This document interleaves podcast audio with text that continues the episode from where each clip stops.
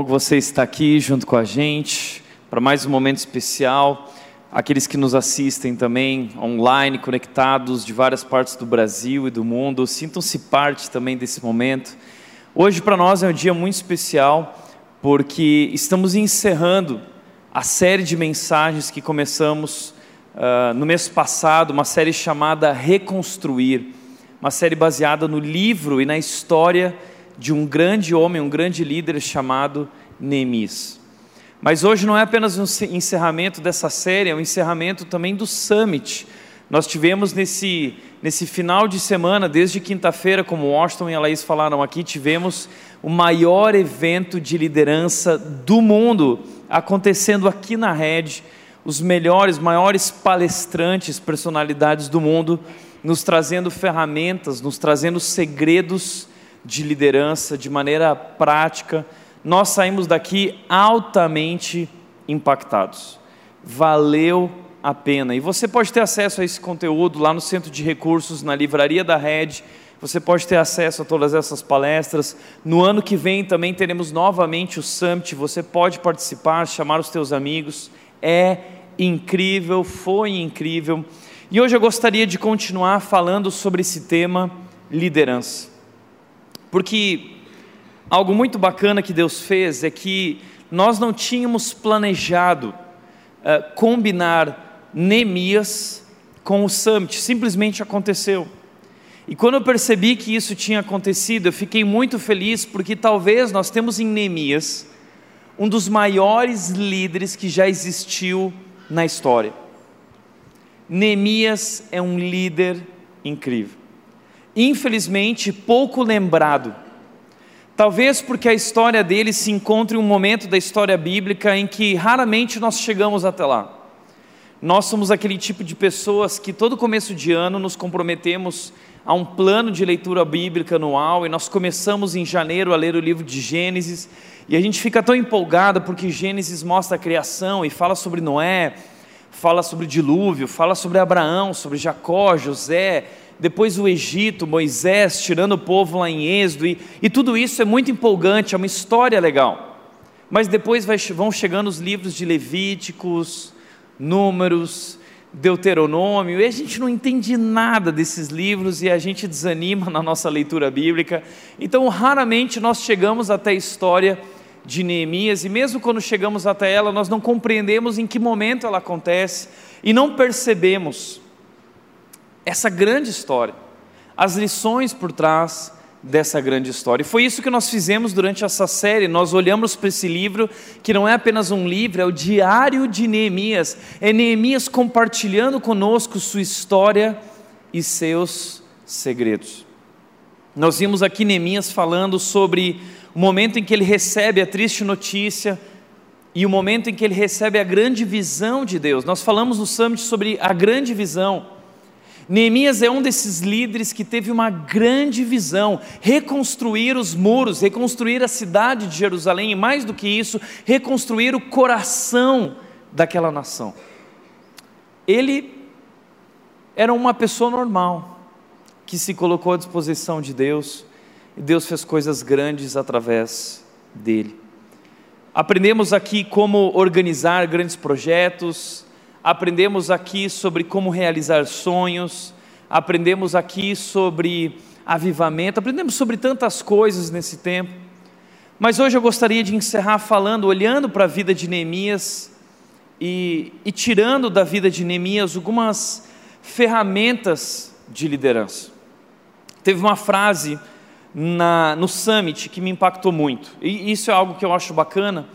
Uh, um dos meus mentores, eu tive contato um pouco mais distante com ele, pastor Ari Veloso, mentor também do pastor Josué Campanhã, e ele dizia algo que eu sempre achei muito interessante, ele dizia que muitas vezes a gente não vai aproveitar tudo que é dito no congresso ou por uma pessoa, mas nós vamos aproveitar uma palavra, uma frase, algo vai ser como um torpedo no nosso coração e foi isso que aconteceu comigo. Eu estava sentado no summit, de repente um palestrante disse uma frase, aquela frase boom, mexeu comigo. A frase que ele disse foi mais ou menos a seguinte: um líder não é alguém que faz grandes coisas. Um líder é alguém que inspira pessoas a fazerem coisas grandiosas. Uau! E aquilo mexeu comigo, porque isso tem tudo a ver com quem é Neemias. Neemias é alguém que não apenas foi usado por Deus para fazer algo grandioso, mas ele só fez isso porque ele inspirou pessoas a trabalhar com ele para fazer coisas grandiosas juntos. Neemias é um líder que inspira pessoas. Neemias ele construiu os muros em tempo recorde, 52 dias, algo que ninguém jamais tinha conseguido fazer durante o um período de 90 anos. Era considerado impossível. Mas o impossível se tornou possível através de um homem disposto. Qual é o segredo de Neemias? Quais são as ferramentas de liderança de Neemias? Se houvesse um summit há 2.500 anos atrás, Neemias seria chamado para participar do summit e compartilhar os seus segredos de liderança.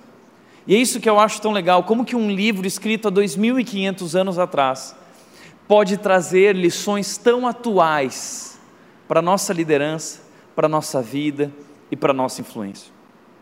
Olhando para a vida de Neemias, eu quero compartilhar com você hoje. Eu escolhi quatro ferramentas. Talvez Neemias tenha muitos segredos, mas eu escolhi aqui quatro segredos, quatro ferramentas de como ser um grande líder e um líder influente que inspira pessoas para fazerem coisas grandiosas. Primeiro lugar, propósito. Primeira ferramenta e segredo de Neemias é que ele é alguém que é movido por um propósito. O texto de Neemias, capítulo 1, versículo 11 diz: Ó Senhor, por favor, ouve a oração deste teu servo, ouve as orações de teus servos que se agradam em te honrar. Peço que me concedas êxito hoje, que o rei me seja favorável. Nesse tempo, eu era copeiro do rei. Esse é o momento em que tudo começa. Neemias recebe a triste notícia de que Jerusalém está em ruínas, as pessoas lá estão sofrendo, passando por dificuldade, humilhações, e ele se sente tocado, e a primeira coisa que ele faz é dobrar os joelhos e buscar a Deus e se colocar à disposição de Deus diante dessa situação, diante dessa necessidade. Mas quem era Neemias para que ele pudesse fazer algo? Olha só, ele diz que nesse tempo ele era o copeiro do rei. O que um copeiro pode fazer por Jerusalém?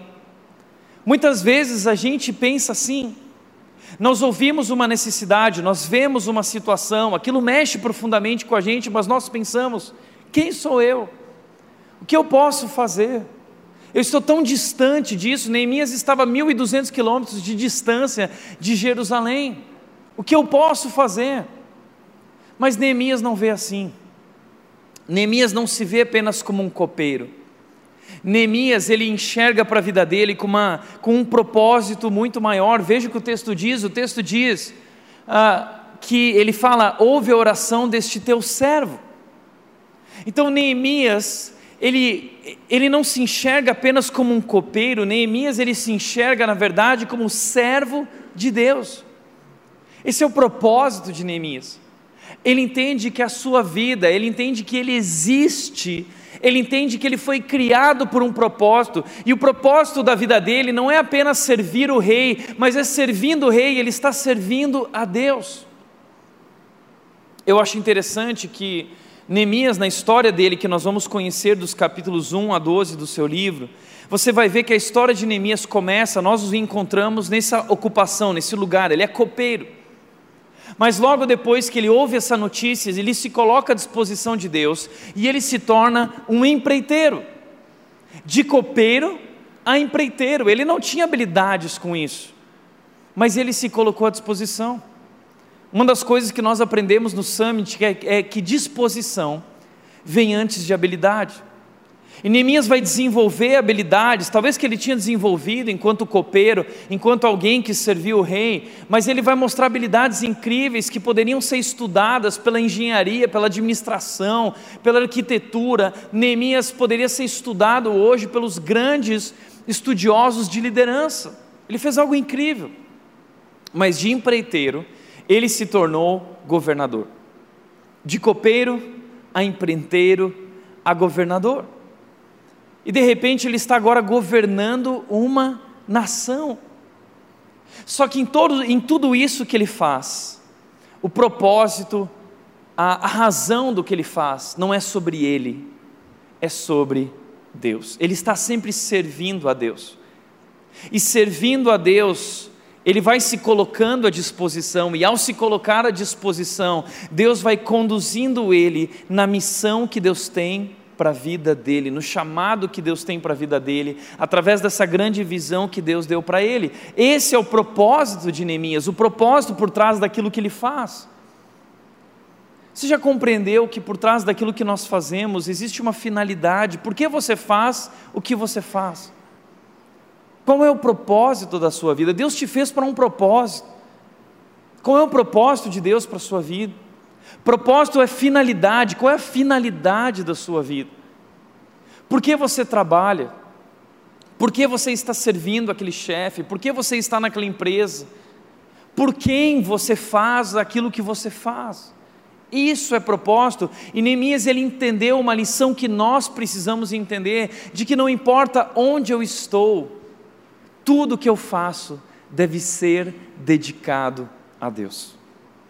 Nós temos dificuldade de compreender isso porque nós ah, persistimos em acreditar nessa falsa dicotomia entre sagrado e profano, ou seja, nós pensamos que servir a Deus é você ser um pastor.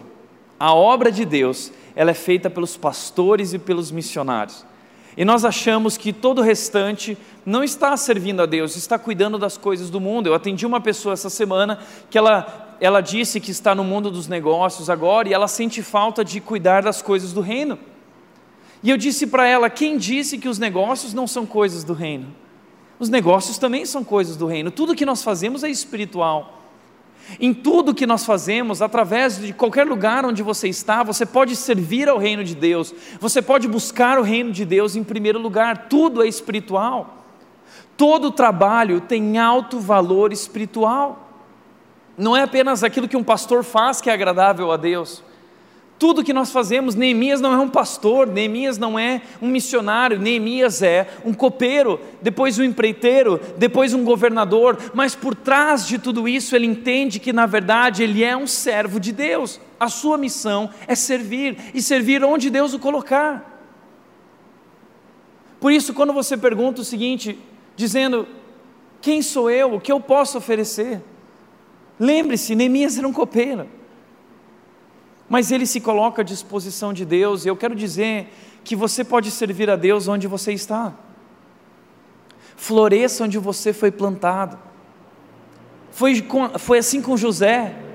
José, enquanto mordomo de Potifar, ele foi excelente. Depois ele foi colocado na prisão, e ali na prisão ele floresceu servindo carcereiro. E depois ele foi parar diante do Faraó, e diante do Faraó ele trabalha com excelência, e ele floresce onde ele está plantado. Esse é o segredo dos grandes homens da Bíblia. Eles não escolheram o que eles iriam fazer, eles compreenderam que onde eles estavam, eles poderiam servir a Deus. E esse é o segredo de Neemias, onde ele está, ele serve a Deus com excelência, ele entende que a finalidade da vida dele é servir a Deus. É isso que é propósito. É viver por algo muito maior do que nossas próprias vidas. Como disse o pastor Andy Stanley, eu adoro essa definição de propósito, ele diz: propósito é ser meio para um fim que não é você. Propósito não é sobre mim, não é sobre você, propósito é sobre algo muito maior do que nossas vidas. Neemias, ele, ele não vive para si. Nós hoje vivemos numa cultura egoísta, focada em si mesmo, nós falamos sobre a minha realização pessoal, o que me faz feliz. Isso não passa na mente de Neemias. Neemias está preocupado em, em realizar a vontade de Deus, o plano de Deus, a vontade de Deus, o que Ele quer. Isso é propósito. Então, propósito é você ser um meio para um fim que não é você. Neemias se vê como um meio, Neemias se vê como um servo, Neemias se vê como um instrumento para ser usado, um canal para abençoar pessoas, honrar a Deus e ajudar as pessoas daquela cidade. Hoje no mundo nós ouvimos muito pessoas falando sobre propósito. E persiste também na nossa cabeça essa dificuldade de entender propósito, porque nós conectamos propósito à paixão. As pessoas dizem se você quer encontrar propósito, encontre a sua paixão. Algo que foi desconstruído aqui no Summit por uma excelente palestrante, uma menina chamada Liz Bohannon, uma menina que decidiu uh, uh, ajudar uma mulher em Uganda e de repente Deus começou a usar a vida dela de maneira extraordinária. E ela diz o seguinte: você não encontra a sua paixão, você constrói a sua paixão. Neemias não encontrou sua paixão, Neemias construiu a sua paixão, entenda isso. Neemias não virou para Deus e disse: Deus, os muros estão derrubados e eu adoro construir muros, Deus. A minha paixão é construir muros. Neemias não tinha paixão por construir muros. Neemias tinha paixão por servir a Deus. E ele constrói a paixão naquilo que ele faz, porque ele tem um propósito, porque ele está servindo a Deus. E é daí que vem a grande visão. Nós, o tempo todo aqui no Summit nós vimos pessoas que receberam uma grande visão. A partir de histórias que ouviram no Summit, de palestras que ouviram no Summit, Deus despertou algo neles para uma grande visão. E eles fizeram diferença no mundo. Neemias é uma dessas pessoas que teve uma grande visão. E talvez você fala, mas Tiago, de onde vem uma grande visão e como eu encontro um propósito através dessa grande visão? Deixa eu te mostrar o texto de Neemias, nos mostra isso. Neemias 1, 3 e 4 diz: Aqueles que sobreviveram ao cativeiro estão lá na província, passam por grande sofrimento e humilhação. O muro de Jerusalém foi derrubado e suas portas foram destruídas pelo fogo. Aqui nós temos uma necessidade. Neemias ouve essa necessidade, essa situação caótica. O povo está sofrendo, passando por dificuldades, humilhações, os muros estão derrubados. É uma necessidade real. Mas essa necessidade real toca o coração de Neemias profundamente. O texto diz: quando ouvi essas coisas, sentei-me e chorei. Aquilo tocou a vida de Neemias, aquilo mexeu profundamente com ele, despertando algo nele. Eu gosto muito de uma palestra do Summit do pastor Bill Hybels de muitos anos atrás, quando ele fala sobre o descontentamento santo. Como eu descubro o meu chamado? Eu posso descobrir o meu chamado e aquilo que Deus quer para a minha vida, talvez através do meu descontentamento santo. É algo para, para o qual eu olho e aquilo mexe comigo. Eu acho que aquilo não está certo, eu acho que algo deveria ser feito. E talvez através desse descontentamento santo, Deus está te chamando a se mover, a fazer algo. E isso é compaixão. Compaixão é você sentir a dor do outro. Entenda isso. Neemias está a 1.200 quilômetros de distância. Ele está num palácio, um lugar lindo. Ele está protegido, ele vive no conforto por que ele abandonaria tudo isso para arriscar a sua vida em um projeto que tem tudo para dar errado? Por que ele faria isso? Porque aquilo mexeu com ele profundamente. E porque ele entende que algo precisa ser feito, e por isso ele está disposto a se tornar vulnerável. A compaixão, amar, se importar, nos coloca numa situação vulnerável. Amar é se expor. Amar é sofrer. Amar é sentir a dor do outro e se importar. Foi isso que Jesus fez por nós. Jesus deixou o seu palácio celestial e veio em nosso resgate. Jesus Cristo disse: Eu não vim para ser servido, mas para servir e dar a minha vida em resgate de muitos. Liderança é sacrifício, não é privilégio. Liderança é sacrifício. Neemias se sacrifica, ele abre mão do conforto e ele rompe com o comodismo para se tornar vulnerável. Mas também Neemias coloca tudo isso diante de Deus. Ele vê, aquilo mexe profundamente com ele. Ele dobra os joelhos e busca Deus e em oração, Deus dá a ele a convicção do chamado e de uma grande visão. Reconstruir os muros, mas mais do que reconstruir os muros, reconstruir o coração daquela nação. Você quer entender a grande visão de Deus para a sua vida? Então entenda essa fórmula, necessidade, algo que está acontecendo, que mexe com você, um descontentamento santo. dobra os joelhos, busca a Deus e fala: Deus, se revela a mim, eu estou disponível, eu quero ser usado. Deus colocou uma grande visão na vida de Neemias e esse propósito de Neemias é o que inspira as pessoas ao seu redor. Segunda ferramenta de Neemias não é apenas propósito, mas é exemplo. Neemias é exemplo em todas as áreas da vida dele. Liderança é isso, liderança não é controle, liderança é influência. Neemias não lidera pelo controle, ele lidera pela influência, ele lidera pelo exemplo. E a primeira área em que ele é exemplo é na área do seu relacionamento com Deus. Isso é piedade. Ele é alguém piedoso, ele tem um relacionamento verdadeiro com Deus. Ele não está falando sobre as pessoas viverem um relacionamento com Deus. Ele vive esse relacionamento e isso é tão latente, isso é tão claro, isso é tão evidente na vida dele que isso inspira as pessoas. Ele é alguém que está sempre diante de Deus, é, é, é, ele gasta dias, ele gasta meses na presença de Deus, ele tem intimidade com Deus. E essa intimidade é facilmente percebida por todos. Piedade. Ele é exemplo nisso. Ele também é exemplo na sua humildade. O texto diz, Neemias 1,6, ele começa a orar dizendo: Deus, confesso que temos pecado contra ti, sim, minha própria família e eu temos pecado. Nós pecamos. Ele é o primeiro a confessar o pecado, ele é o primeiro a se quebrantar, ele é o primeiro a reconhecer o erro. Nós não entendemos o que é isso porque nós vivemos hoje numa geração que terceiriza a responsabilidade. A culpa é dele, a culpa é dela. Esse é um problema do ser humano desde Adão. Adão disse: Foi a mulher que tu me destes. Jesus Cristo mostrou essa dificuldade do ser humano quando ele disse: Por que vocês reparam no cisco no olho do ser humano, mas não reparam a viga que está nos olhos de vocês? Nós temos dificuldade de reconhecer os erros da nossa vida, mas líderes, grandes líderes, eles assumem a responsabilidade, eles reconhecem suas falhas, eles são os primeiros a reconhecer os seus erros, eles não têm vergonha de se expor, eles não têm vergonha de tirar as máscaras, Neemias não tem vergonha, ele é humilde. E a nação vai viver uma, um avivamento confessando o pecado, abandonando o pecado, mas tudo isso começou primeiro em Neemias. Veja o que aconteceu, diz Neemias 9,2: Lá na frente, Neemias então é, é, é, é, influencia o povo através do seu exemplo a viver uma transformação e renovação. Veja, levantaram-se e confessaram seus pecados e as maldades dos seus antepassados.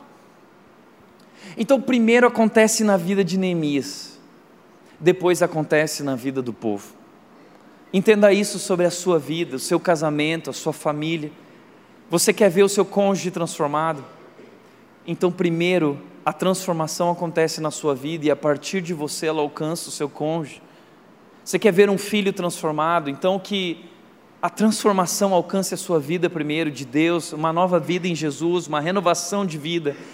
E isso pode alcançar a vida do seu filho. Se é na empresa, ah, que essa transformação comece por você e a transformação que Deus faz na sua vida é um palco para o seu chefe. Neemias não é apenas exemplo na piedade, mas ele é exemplo também na unidade. Neemias 4:23 diz: Nenhum de nós, nem eu, nem, meus parentes, nem meus servos, nem os guardas que estavam comigo, trocava de roupa. Carregávamos sempre nossas armas, até mesmo quando íamos beber água. Neemias não é alguém que lidera numa cadeira. Neemias é alguém que lidera no meio das pessoas. Ele sabe o nome de cada um. Ele conhece as pessoas pelo nome, elogia o que eles estão fazendo, como ele falou sobre Baruch, nós vimos aqui, dizendo que era alguém excelente. Ele está ao lado das pessoas trabalhando, ele coloca a mão na massa, ele arregaça as mangas, ele é o primeiro a trabalhar. E ele trabalha em equipe, ele convida todos a participar, e se as pessoas não têm tempo para tomar um banho, trocar de roupa, então ele também não toma um banho, ele não troca de roupa, porque ele se coloca na mesma posição de todos, ele trabalha em unidade. Uau! Isso é incrível. Então, o povo está trabalhando sem parar, então ele, ele não se dá, ele não se permite, ele não dá a si privilégios, ele quer ser o primeiro, dando exemplo para as pessoas. Neemias também é alguém íntegro integridade, ele é um exemplo na sua integridade. O texto diz, Neemias 5, 10 e 11: Eu, meus irmãos e os homens que trabalham para mim, temos emprestado dinheiro e cereal para o povo. O povo estava sofrendo, o povo estava vivendo em miséria, o povo não tinha dinheiro, o povo não tinha comida. O que eles fizeram? Ele começou a emprestar comida, cereal, dinheiro. Agora, porém, deixemos de cobrar juros. Devolvam-lhes hoje mesmo seus campos, seus vinhedos, seus olivais e suas casas. Por quê? porque infelizmente se tornou um costume dos governadores cobrar juros do povo e sair ganhando através da miséria e pobreza do povo. E isso era algo que não agradava a Deus. Por quê? Porque em Êxodo 22, 25, Deus disse para Israel: Se você emprestar dinheiro a alguém do meu povo que esteja necessitado, não cobre juros visando lucro, como fazem os credores. Neemias conhece a palavra de Deus.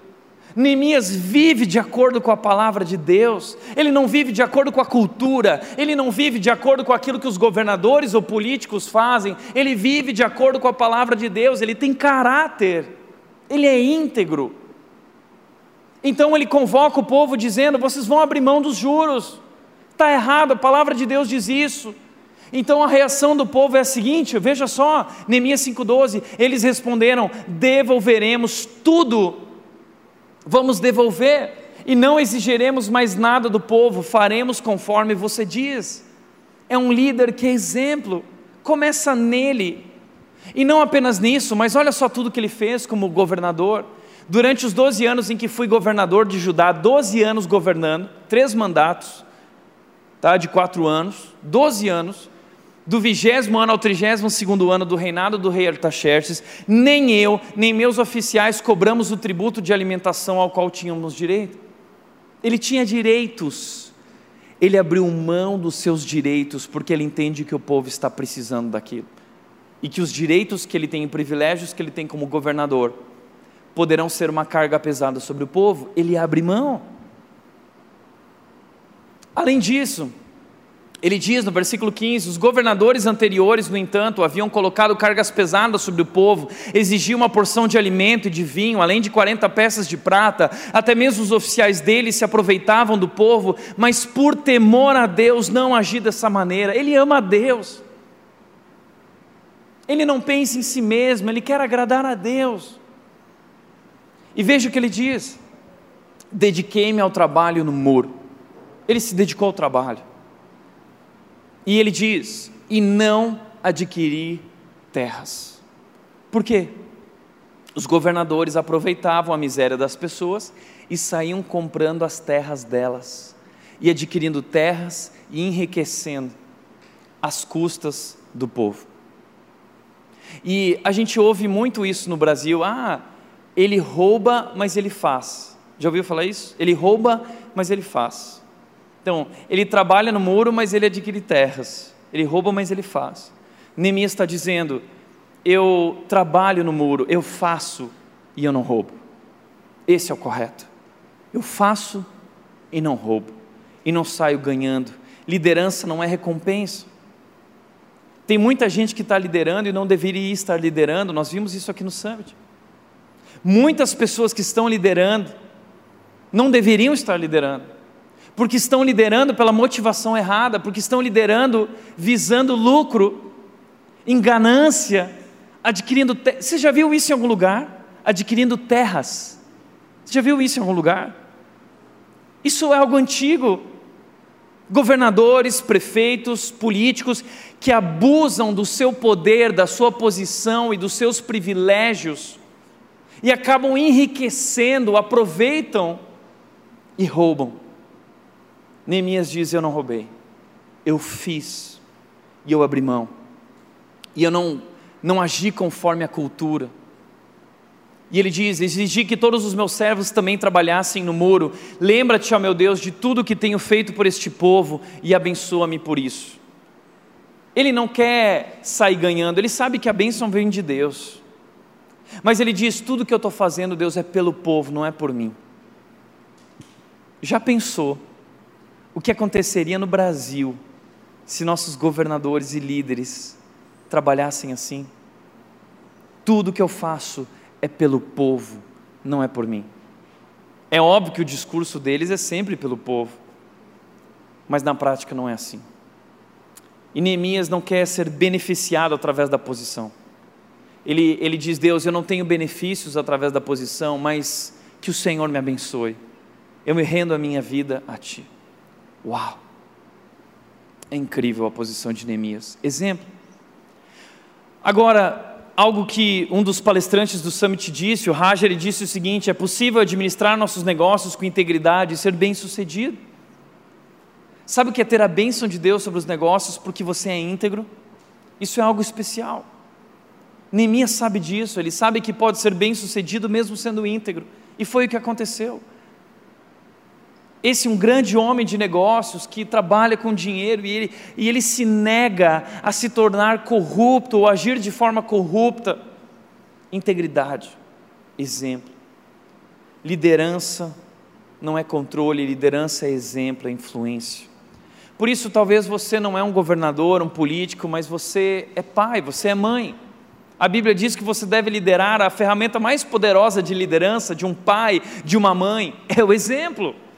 A Bíblia diz, Deuteronômio 5, 6, 5 e 6 diz: falando aos pais, dizendo: ame o Senhor, o seu Deus, de todo o seu coração, de toda a sua alma, de toda a sua força. Guarde sempre no coração as palavras que hoje eu lhe dou e repita isso com frequência aos filhos. Transmita isso para os seus filhos, conversando, caminhando, quando eles vão dormir.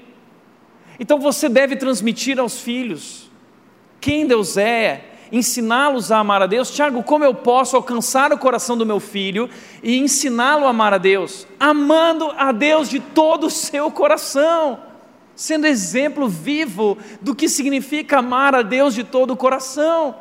Guardando a palavra de Deus no seu coração e o que Deus disse, e compartilhando isso com os seus filhos. Como diz Provérbios 22, 6, ensina a criança no caminho, não é o caminho, é no caminho. A pior coisa que um pai poderia fazer é dizer: filho, olha, eu não estou indo na igreja, mas você deve ir, a igreja é importante. Isso vai provocar uma confusão. Isso provoca ira no coração do seu filho. Isso mais afasta o seu filho de Deus do que aproxima. Ah, filho, ó, teu pai ele está fazendo algumas coisas aqui, mas não age como eu, tá bom? Ele vai agir como você, porque eles aprendem vendo, através do exemplo. O ser humano é assim. É por isso que Pedro, ah, ele aprendeu com Jesus, o maior líder que já existiu. E, e, e, Pedro diz o seguinte aos pastores, aos líderes em geral: ele diz: cuidem das pessoas, pastoreiem o rebanho de Deus que está aos seus cuidados, mas não façam isso por ganância. Quantos pastores hoje servindo por ganância? Quantos líderes servindo por ganância? Já passou na frente daquelas igrejas e está escrito assim: a foto do pastor está escrito assim: Ministério Tiago Mates. Estou indo lá no Ministério Tiago Mates. Espera aí, é sobre Jesus ou é sobre o Tiago Mates? Está entendendo? É por ganância.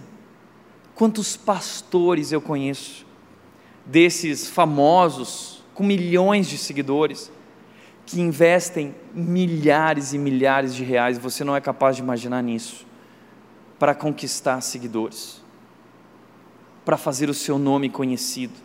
Não é sobre a fama de Jesus, é sobre a fama deles.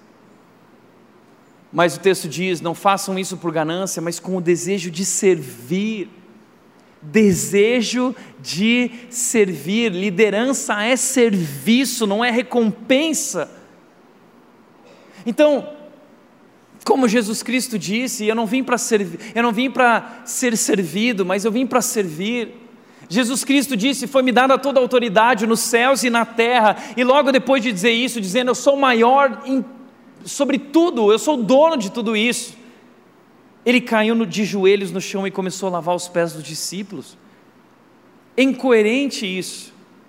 E aí ele virou para eles e disse: Agora vão e façam o mesmo. É porque o modelo de liderança de Jesus é completamente diferente do que nós entendemos como liderança. Para nós, liderança é poder e prestígio. Para Jesus, liderança é serviço e sacrifício.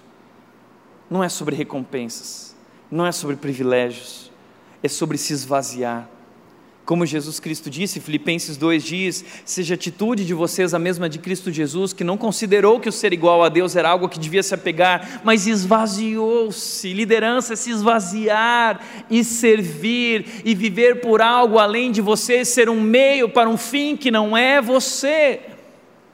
Por isso ele diz: não hajam como dominadores dos que lhe foram confiados, mas como exemplos para o rebanho. Então, a, a, maneira de liderar não é através do controle. Você já viu isso em igreja? Que ninguém pode fazer nada se não for falar com o pastor? Para tudo tem que ter a bênção do pastor. Isso é um modelo baseado em controle.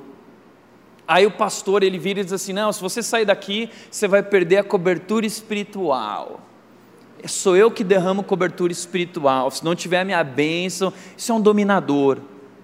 Modelo avesso à palavra de Deus, contrário à palavra de Deus. A Bíblia diz que os pastores, líderes em geral, devem liderar como exemplo.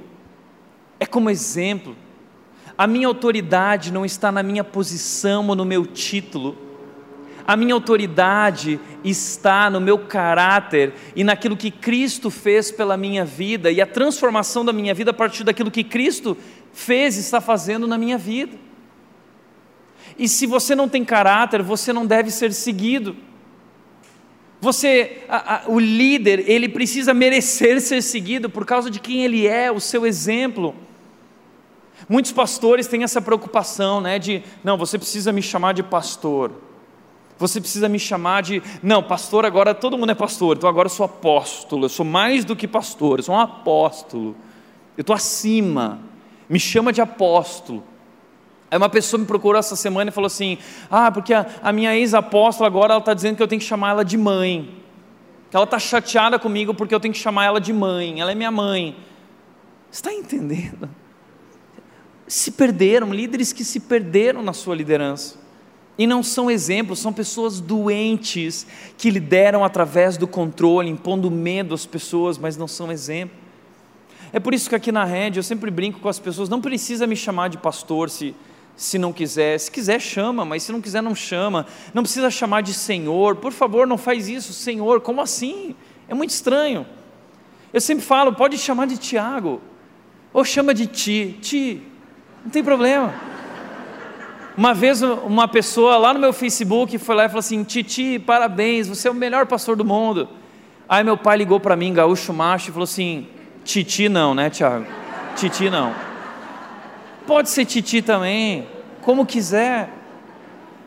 A autoridade que Deus nos dá como líderes não está no nosso título, mas no nosso caráter. E se ao você olhar para a minha vida, se eu não mereço ser seguido, se eu não vivo aquilo que eu prego, sai correndo, não me siga. Se eu não mereço ser seguido. Entendeu? Liderança é exemplo. Liderar através da influência do exemplo e não através do controle. Terceiro lugar, terceiro segredo de Neemias é perseverança.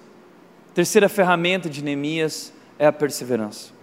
Você acha que a gente tem essa ideia, né? A gente olha para a Bíblia, a gente vê Davi, ele venceu o gigante, ah, foi tudo lindo, ele virou rei e tal. Moisés abriu o mar vermelho e tal, tudo foi legal. Foi muito fácil para Moisés, foi muito fácil para Davi.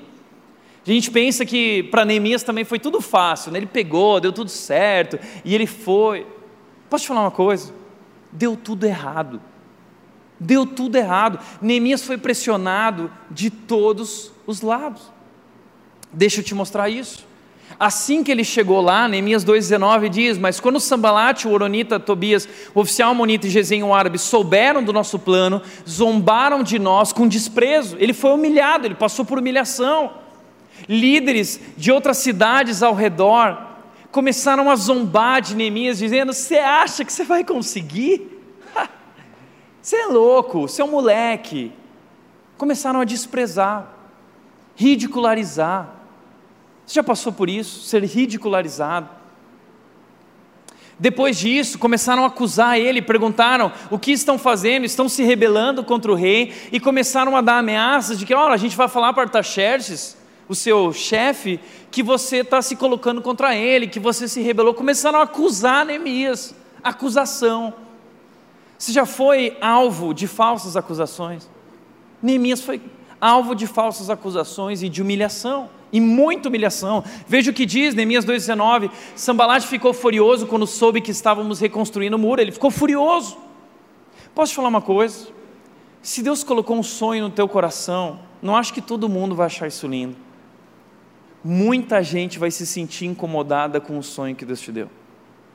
Muita gente. Isso é normal. Jesus foi perseguido. Uh, indignou-se, zombou dos judeus, disse na presença de seus companheiros e dos oficiais samaritanos o que esse punhado dos judeus fracos pensa que está fazendo. O que esse punhado, esse punhadinho, esse pouquinho aí, esse povinho, o que, que esses fracos estão pensando que estão fazendo? São fracotes. Você já foi alvo de humilhação, de zombaria? Você já foi rejeitado? Já disseram que você não vai conseguir? Já olharam para você e disseram: você não tem jeito, você não tem potencial. E o problema é que às vezes a gente acredita. E isso acaba destruindo a nossa vida. Eu lembro que quando primeiro quando eu decidi me tornar pastor, eu ouvi muita zombaria dos meus amigos. Quando eu tinha 14, 15 anos, era motivo de piada para os meus amigos. Depois eu fui trabalhar em vinhedo e muitas pessoas no começo, eu era um menino de 17, 18 anos querendo ser um pastor e muitos homens em vinhedo viravam para mim e diziam: "Tiago, você não tem jeito, você não leva jeito, abandona isso, não vai dar certo". Muita gente. Depois, depois de 11 anos trabalhando em Vinhedo, fui enviado pela igreja para cá e eu lembro aquele grupo inicial, uma pessoa uh, uh, de Campinas, um grande pastor de Campinas, e, eu estava ao lado dele num, num momento e alguém falou: O Tiago está assumindo um grupo, vai começar uma igreja lá em Dayatuba. E esse grande pastor em Campinas virou para mim e falou o seguinte: Você não imagina a, a bucha que você está assumindo. Foi a única frase dele para mim. Falei, obrigado. Obrigado. Cheguei em Dayatuba, reunido com aquele grupo inicial, quando um daqueles líderes virou para mim e disse o seguinte: Você não é o cara para essa igreja. Você não é o cara para essa igreja. Não vai dar certo. Não é isso que essa igreja precisa. Aquilo atingiu meu coração. Mas hoje, depois de anos e depois de tudo que Deus fez, eu tenho uma convicção Sabe qual é a convicção? Aquele homem estava certo. Ele estava completamente certo. Eu não sou o cara para essa igreja e eu nunca vou ser. E foi por isso que Deus me escolheu. Porque não é sobre mim, não é sobre a minha capacidade potencial, é sobre o poder de Deus na minha vida é sobre o poder de Deus sobre nossas vidas. E em toda a história bíblica, Deus escolheu homens e mulheres. Na história do mundo, Deus escolheu homens e mulheres, não os mais fortes. A Bíblia diz: Eu escolhi os fracos para envergonhar os fortes. Por quê? Porque o fraco é o palco perfeito para ele mostrar o poder e a glória dele. O que tem acontecido aqui vai muito além do que eu poderia fazer, é o poder de Deus sendo derramado sobre nós, não se explica, é sobrenatural. Eu sou mediano, essa é a verdade. A minha vida inteira eu soube disso. Eu sou mediano, nós somos medianos. Nós aprendemos isso no Summit. Mas não é sobre nosso potencial e capacidade, é sobre o nosso Deus, que é um Deus grande. Então Neemias não ouve. Deixa eu te falar uma coisa, cuidado, porque existem muitas vozes contrárias. E você precisa escolher qual voz você vai ouvir se você vai ouvir a voz daqueles que zombam de você e te humilham, as vozes contrárias, que dizem que você não vai conseguir, ou se você vai ouvir a voz de Jesus, que diz que te ama, que te escolheu, que te perdoou e que tem um grande plano para a sua vida. Durante toda a minha trajetória, o que eu fiz foi lembrar do dia em que a voz de Jesus falou comigo aos 14 anos, dizendo: Eu tenho um grande plano para a sua vida. Essa é a voz que eu ouço todos os dias, que me ajuda a continuar. Essa é a voz que ajuda Neemias a continuar, a convicção que ele tem na presença de Deus, ele ganhou essa convicção. Então ele não responde, sabe como ele age? Provérbios 12, 16 diz: O insensato se ira com facilidade, mas o sábio ignora a ofensa. Ele ignora, ele não ouve, ele continua. Mas ele não enfrentou só humilhação e acusação, ele enfrentou conspiração. Neemias 4,8 diz: eles planejavam vir lutar contra Jerusalém e causar confusão em nosso meio. Então eles começaram a armar um plano, bolar um plano, e eles chamaram pessoas poderosas de dentro da comunidade de Judá, pessoas ao redor de Neemias, próximas a Neemias, uma conspiração. Já viveu isso? Alguém enfia nas costas, por trás, nas suas costas, atrás de você, te traindo. Neemias não só enfrentou conspiração, ele enfrentou agressão, ameaças físicas. O texto diz: enquanto isso, nossos inimigos diziam: antes que eles se deem conta do que está acontecendo, cairemos sobre eles e os mataremos, acabando com o seu trabalho. Nós vamos matar vocês. Se as nossas palavras não estão ferindo vocês o suficiente, então nós vamos partir para agressão. E o povo começou a ficar preocupado: nós vamos morrer, Neemias. E nesse momento o povo começou a mostrar exaustão, ele começou a lidar com a exaustão do povo, a pressão do povo cansado. O texto diz: então o povo de Judá começou a se queixar diante disso. Ah, tem muito trabalho, ainda, ainda tem um povo vindo matar a gente, o que, que a gente vai fazer? Nós não vamos conseguir.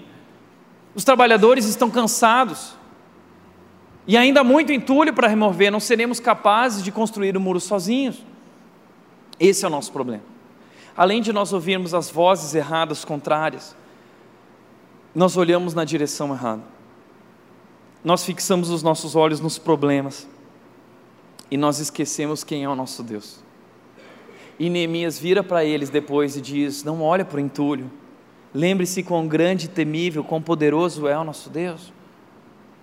Mas a exaustão é algo que pega, é algo que nos impede de continuar. Nós precisamos ter uma vida saudável.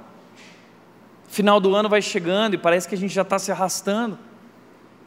Porque ao longo da nossa vida nós vamos fazendo coisas que vão esvaziando o nosso tanque.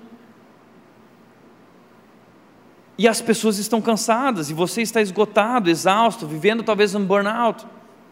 Uma pessoa essa semana chegou para mim na academia, alguém que frequenta a rede, e disse: Tiago, aconteceu algo, fui no médico, estou cansado. Fui lá buscar ajuda para uma vida mais saudável, o médico disse que eu estou com depressão. Aí eu saí do consultório médico e rasguei aquilo lá, falei assim: como assim depressão? Não estou com depressão. Eu só estou cansado, preciso descansar e ter uma vida mais saudável. E deixa eu te falar uma coisa: depressão é algo sério, que precisa de tratamento.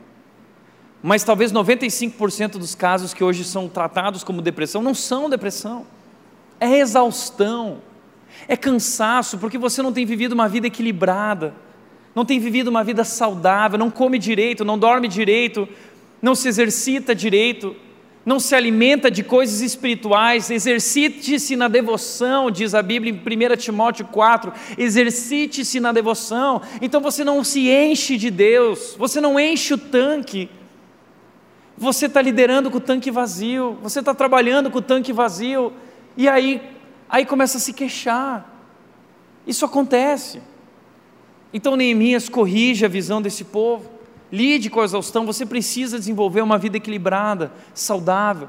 Além de tudo isso, Neemias precisa lidar com a divisão. Neemias 5, 1 e 2 diz: Por esse tempo, alguns homens e suas esposas fizeram um grande protesto contra seus irmãos judeus. Alguns deles diziam: Nossas famílias são grandes, precisamos de mais alimento para sobreviver. Um protesto. Eles estão construindo os muros, terminaram os muros, agora começa um protesto. Todo mundo lá na praça com placa dizendo: Não está dando certo. A divisão do povo. Está entendendo? Neemias viveu pressão de todos os lados, de fora, de dentro. Todo lado, pressão, pressão. Neemias precisou trabalhar sob pressão. Qual foi o segredo de Neemias? Perseverança. Ele continuou.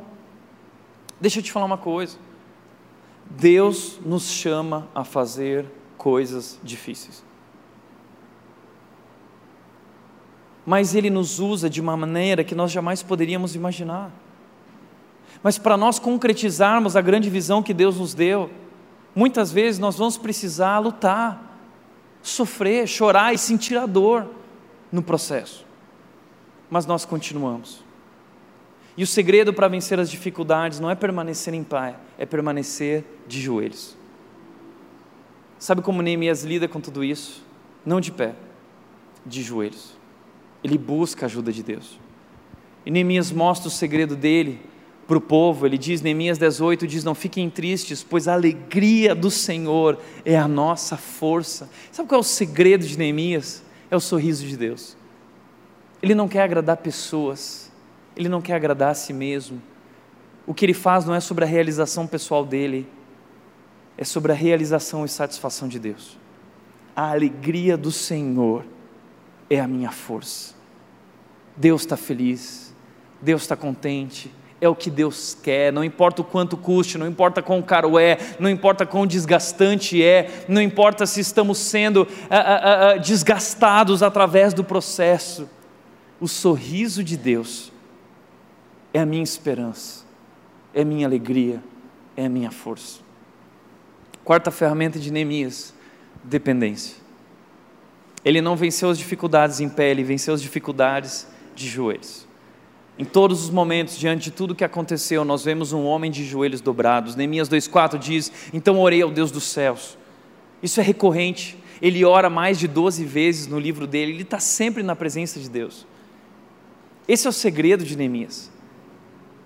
Ele não é um líder de tanque vazio. Ele é um líder cheio de Deus, porque ele está sempre na presença de Deus, e na presença de Deus ele, ele tem, ele usufrui da provisão de Deus. Ele lidera cheio, porque ele lidera a partir da presença de Deus.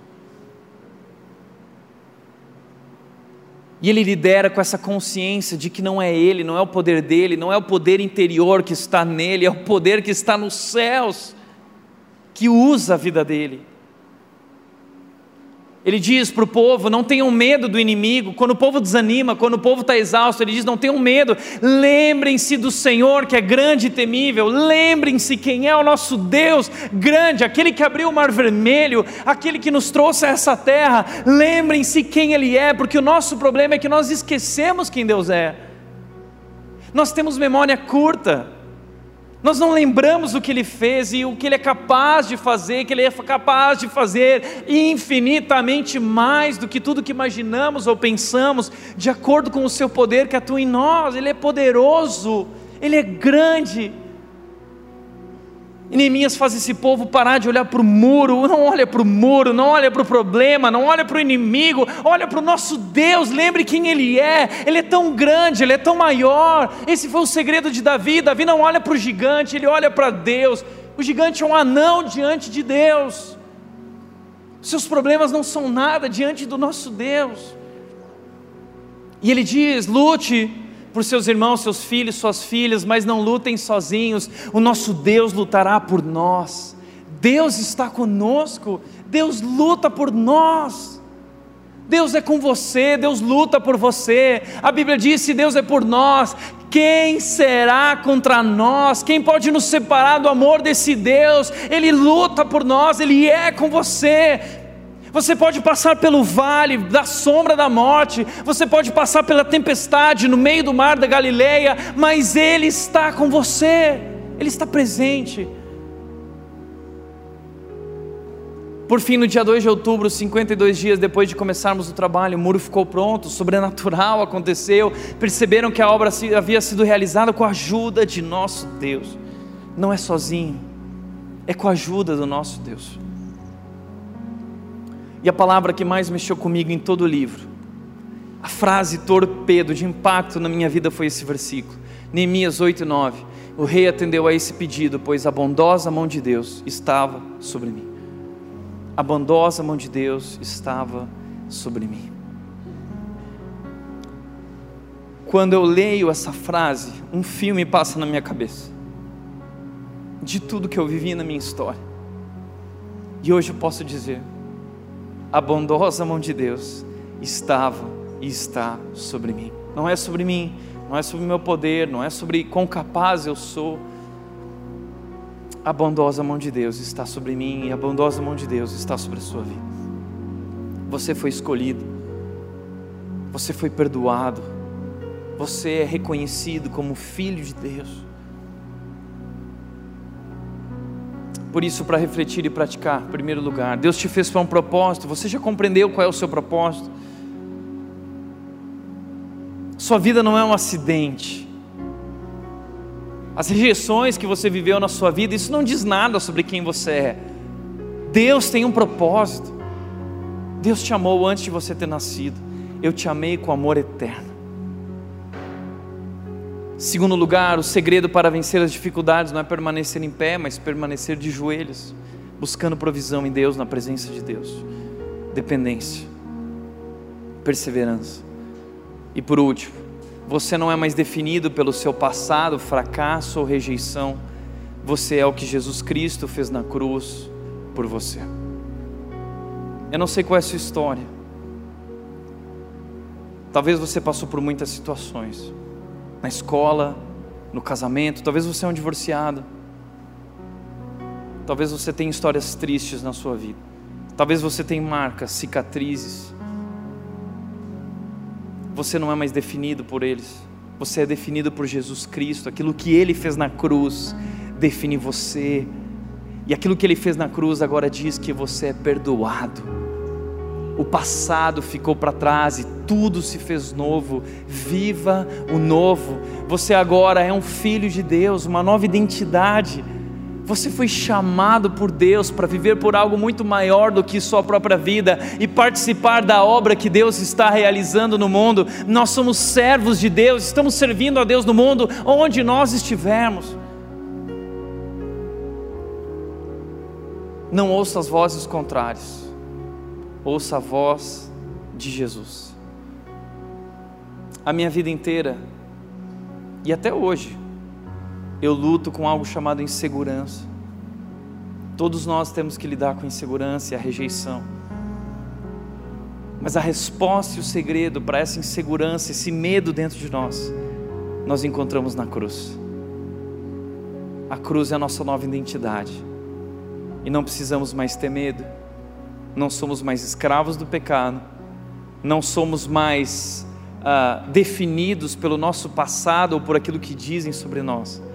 Nós somos aquilo que Jesus Cristo fez na cruz por nós. Amém? Quero te convidar a fechar os olhos, por favor. Pai, eu quero te agradecer, Deus, pelo teu amor. Cada um de nós aqui carrega consigo marcas feridas na nossa história, Deus, machucados, de rejeição, de medo, erros do passado. Mas como é bom olhar para a cruz, Deus, e saber que tudo ficou para trás. Não somos mais definidos pelo passado ou por nosso fracasso. Nós somos agora definidos por aquilo que Jesus Cristo fez na cruz.